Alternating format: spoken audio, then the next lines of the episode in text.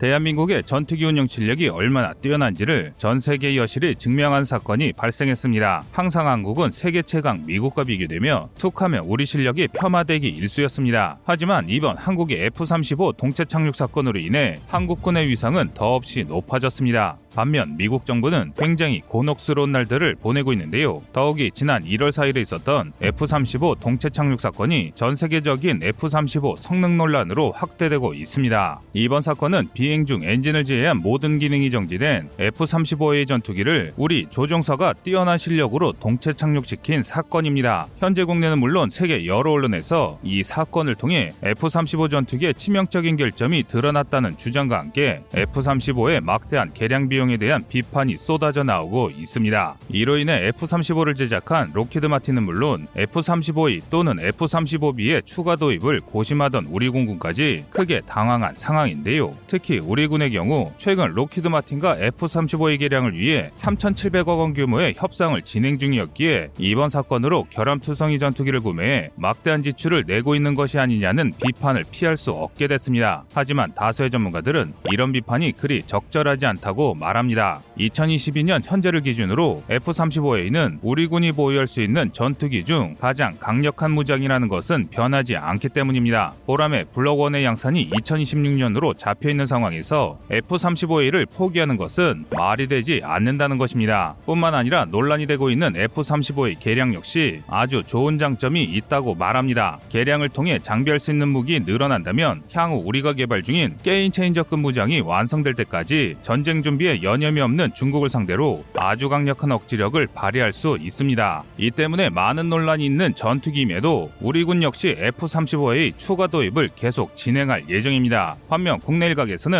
여러 차례 논란이 일어나고 있는 F-35A를 추가 도입하거나 개량하는 것에 불만을 품고 있습니다. F-35A를 추가 도입하거나 개량할 돈으로 한시라도 빨리 KF-21의 개발을 서두르고 양산 물량을 늘리라고 주장하고 있습니다. 두 주장 모두 상당히 합리적인 주장인데 있는데요. 그러나 옳고 그름은 분명히 존재할 것입니다. 과연 누가 옳을까요? 각자 일장일단 있는 이야기다 보니 일반적인 시각으로는 어느 쪽이 맞다라고 쉽게 결론 내리기 어렵습니다. 그래서 준비했습니다. 오늘은 F-35 동체 착륙으로 시작된 F-35 성능 논란에 대해 알아보겠습니다.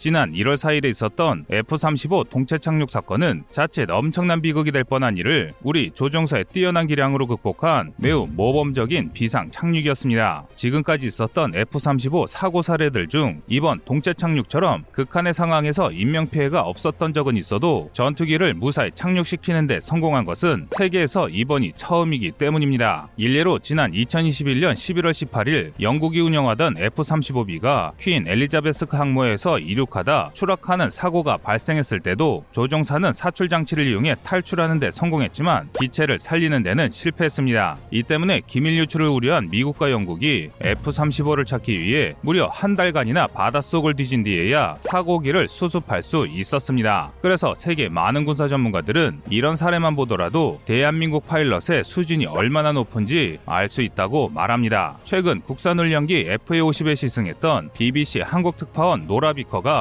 대한민국은 자국산 훈련기를 이용해 파일럿을 훈련할 수 있는 세계에서 다섯 분인 나라다라고 칭찬한 적이 있을 정도인데요. 그런데 이런 대단한 성과 때문에 F-35 성능을 두고 엄청난 논쟁이 벌어지고 있습니다. 전투기가 워낙 멀쩡하다 보니 추락보다 사고의 원인에 관심이 쏠리면서 갑자기 추락한 F-35의 성능 결함에 대한 비판이 쏟아지고 있습니다. 심지어 일각에서는 결함투성이인 F-35A를 큰 돈을 주고 산 공군에 문제가 있다고 주장할 정도 정도입니다. 미국산 무기면 덮어놓고 좋다고 하는 군이 아니란 태도로 최신 무기를 구입했다가 귀한 조종사의 목숨과 국민의 혈세를 구입한 전투기를 날려먹을 뻔 했다는 것입니다. 뿐만 아니라 전투기를 도입한 지 2년도 되지 않아 추가적인 개량 사업에 예산을 낭비하고 있다고 비난합니다. 그러니 진행 중이던 F-35A 20대 추가 도입을 서둘러 중지하고 그 예산을 KF-21 보람에 투입해 국산 전투기 개발을 앞당겨야 한다는 것이 이들의 주장인데요. 하지만 이는 그리 적절한 의견이 아닙니다. 현재 우리 군이 보유한 전투기 중 F-35A를 대체할 수 있는 전투기는 전무합니다. 우리 군에서 F-35A는 강력한 스텔스 성능을 이용해 적의 방공망을 파고들어 참수 작전을 수행하거나 적 방공망 제압, 제공권 확보 등에 쓰일 하이급 전투기로 운용됩니다. 똑같은 하이급이지만 폭장량만 클 뿐 생존성이 떨어지는 F-15K나 다수를 보유하고 있는 KF-16으로는 이런 임무를 수행할 수 없습니다. 심지어 지금 논란이 되고 있는 개량 사업을 통해 새로운 무장을 탑재하게 되면 성능 격차가 더 벌어집니다.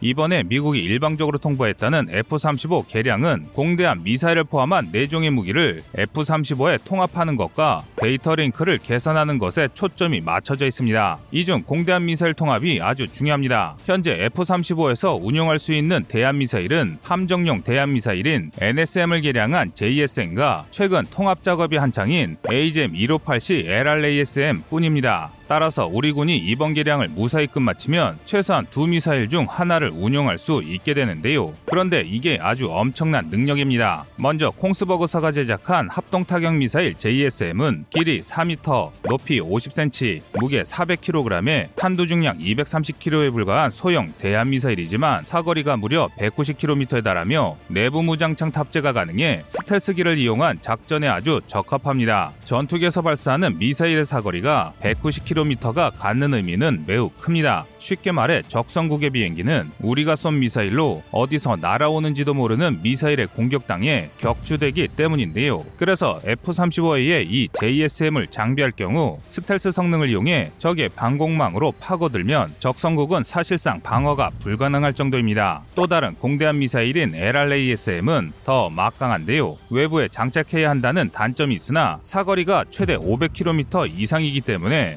적의 방공망 바깥에서 쉽고 안전하게 적을 공격할 수 있습니다. 뿐만 아니라 인공지능 소프트웨어를 탑재해 스스로 적의 레이더망을 피하거나 비행 패턴을 바꿀 수 있으며 저장된 전자정보를 이용해 표적을 스스로 선택할 수 있습니다. 심지어 적외선 센서로 함선의 외양을 분석한 뒤 미리 입력된 약점으로 돌입하는 것까지 가능한데요. 우리 군의 F-35A가 이 둘 중 단 하나만 장비하더라도 중국 해군은 우리의 전투기를 두려워할 수밖에 없습니다. 즉 지금 처럼 우리를 무시하면서 서해를 지나칠 수 없게 됩니다. 설령 항모전단이라 할지라도 우리 공군의 F-35A를 전부 동원하면 단박에 전멸시킬 수 있게 되는데요. 더 정확히 말하면 이번 개량은 아무 의미 없는 개량이 아니란 것이죠. 하지만 그렇다고 무조건 좋기만 한 것은 아닙니다. 아주 치명적인 단점이 있는데요. 바로 미국이 제공하는 전자정보 엘린트와 신호정보 시긴트가 없다면 제대로 된 작전을 수행할 수 없습니다. 예를 들어 우리 군이 LRASM을 이용해 중국의 항모를 노리려 하더라도 미국이 정 정보를 제공하지 않는다면 대다수 기능을 사용할 수 없습니다. 정리하자면 F-35는 비록 결함은 있을지언정 성능은 떨어지는 무기는 아니며 이번 개량 사업 역시 충분히 할 만한 일입니다. 그러나 결국 미국의 뜻대로 휘둘릴 수밖에 없는 미제 무기라는 분명한 한계가 치명적인 단점이 됩니다. 그래서 이를 극복할 방법은 딱 하나뿐입니다. 바로 KF-21 보라매의 완전 스텔스 버전인 KF-21 블록3가 나오는 것입니다. 내부 무장창과 센서 매립을 완료한 KF-21 블록3라면 F-35 임무를 완벽하게 대체할 수 있습니다. 이에 더해 한국이 개발 중인 초음속 공대함, 공대함 미사일 2와 고성능 국산 공대함, 공대지, 공대공 미사일이 개발되면 F-35가 없어도 다양한 작전을 구사할 수 있게 됩니다. 그런데 KF-21 블록3는 아무리 빨라봐야 10년은 뒤에 등장할 예정인데요. 설령 예산을 늘린다 하더라도 전투기 개발에 걸릴 시간을 줄이는 데는 그 한계가 있습니다.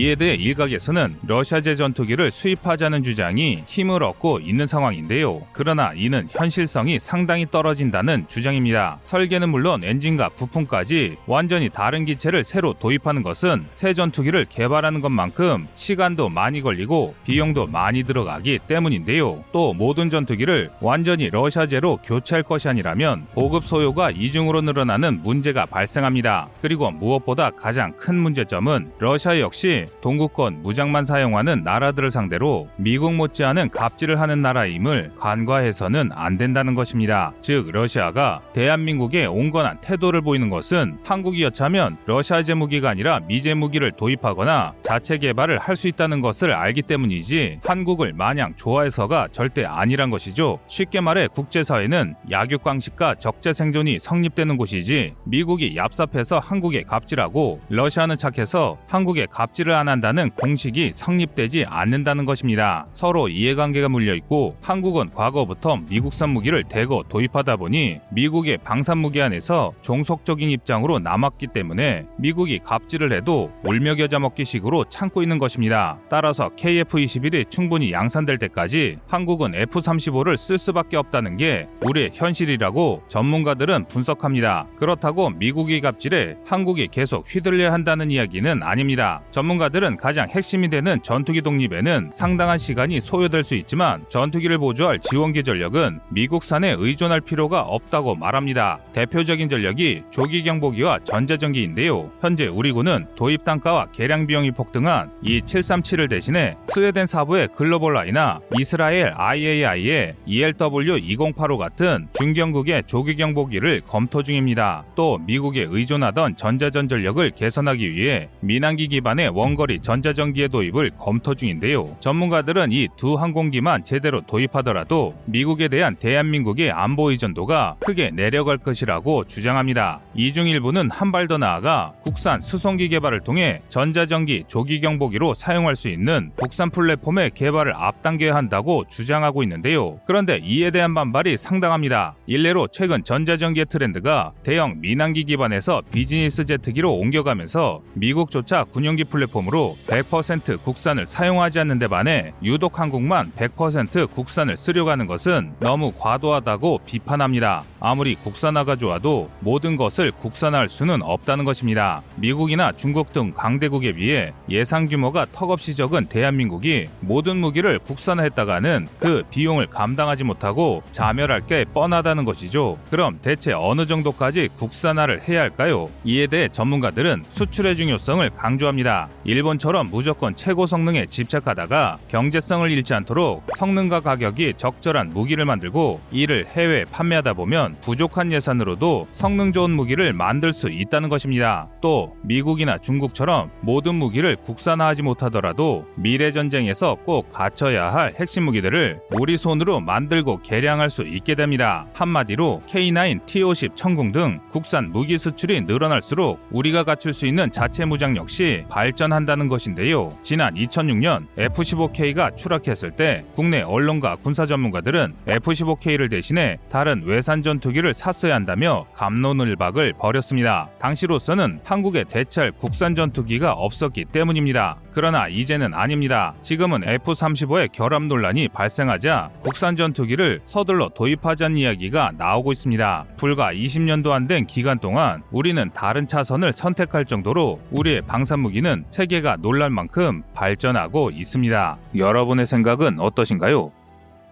시청자님의 의견을 댓글로 남겨주시기 바랍니다. 여러분의 좋은 의견이 좋은 영상을 만드는데 많은 힘이 됩니다. 이상 꺼리투브였습니다.